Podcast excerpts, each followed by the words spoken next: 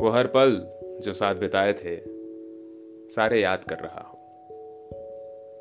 तुम्हारे दूर जाने के बाद भी मेरे पास होने का एहसास कर रहा हूँ। अब लगता है वो गलत फहमियाँ ही सही थी। कम से कम झगड़ा करके भी साथ तो रहते थे। गुस्से में ही सही एक दूसरे को दिल की बात तो कहते थे। गलती चाहे जिसकी भी हो, इल्ज़ाम सारा मजबूरियों पे डालते थे। यह मजबूरी सबसे बड़ा कसूर है मोहब्बत का।